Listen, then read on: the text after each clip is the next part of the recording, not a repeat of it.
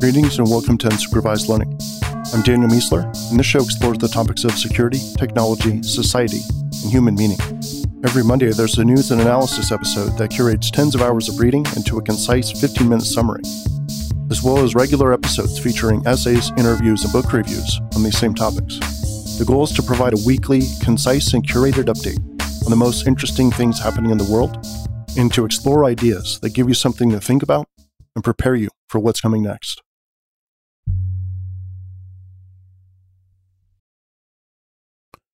All right, welcome to episode 312. This is Daniel Miessler. So, for the next two episodes, during the end of year holidays, I'm going to do something a bit different. Rather than post an actual episode, I'm going to share links in our UL Slack channel and start some conversations around those links. Some will be news, but most will be idea based. So, something we can actually ask a question about and discuss as a group.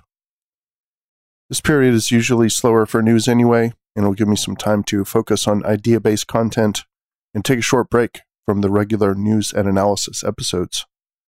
I'll also be releasing some standalone episodes on particular topics as well, uh, both probably some um, free ones in addition to some member only ones, and that'll be on the podcast and via the newsletter.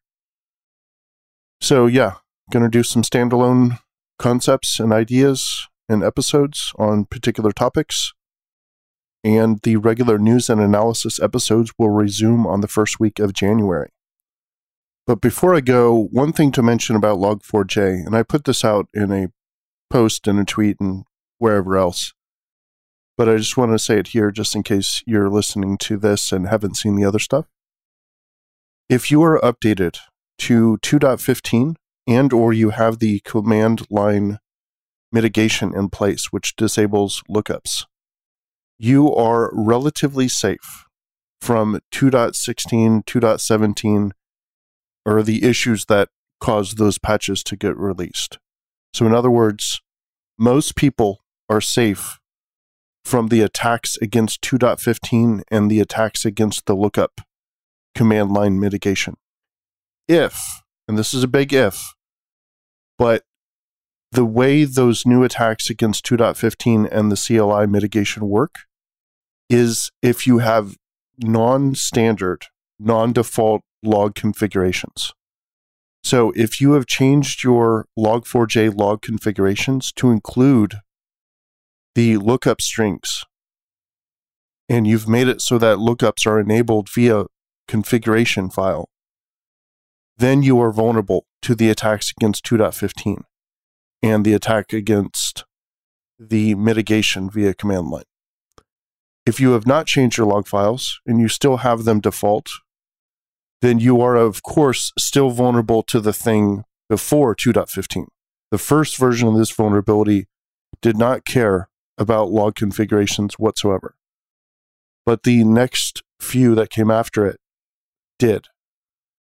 So let me just be very clear about this. If you have regular log configurations for log4j, which you should absolutely validate, then if you are updated to 2.15 or the command line mitigation that disabled lookups, you are safe. At least for now. And this is recorded on December 20th. So this is something that most people don't know and most people are freaking out about 2.16 and 2.17 just as much as 2.15. But you should not have to. Uh, you, of course, do need to confirm that you don't have these non standard log configurations, but most people don't. Most people just have the defaults. And if that's the case, you are in better shape. And with that, I will leave you until the first of the year, or at least in news and analysis episodes.